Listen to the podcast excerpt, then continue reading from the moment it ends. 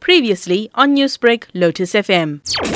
I think that it's really a question of, um, you know, looking at uh, how these uh, hung municipalities are uh, sort of uh, currently located. So, yes, the ANC has to actually ensure that uh, if it is going to um, work with others, that it, uh, you know, um, is selecting the parties that are actually uh, effectively going to be, uh, you know, uh, well, bring to the table what the ANC requires.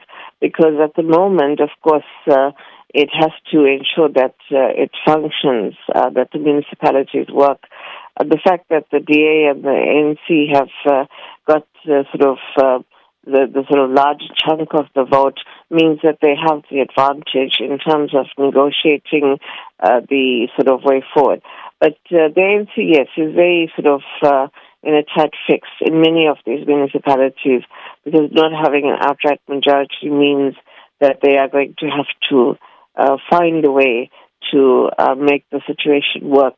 Earlier, we posed a question about the effectiveness of coalitions, but due to various political ideologies of the negotiating parties, coalitions can make things quite difficult. Your thoughts?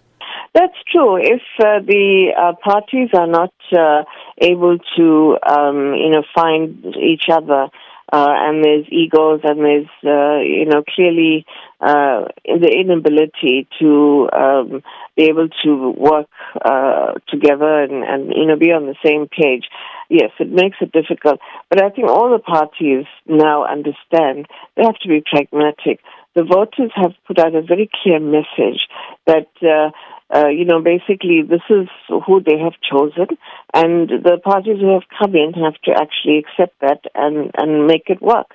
So they have to find each other, and uh, the egos and all of the sort of, uh, you know, other issues that um, might come up have to actually be completely uh, put to one side. So at the end of the day, um, coalitions are going to be the order of the day, and effectively we have to ensure that, or rather the parties, uh, who are, you know, negotiating how to make it work, uh, have to listen to the voters, respect their wishes, and uh, deliver services. Newsbreak, Lotus FM, powered by SABC News.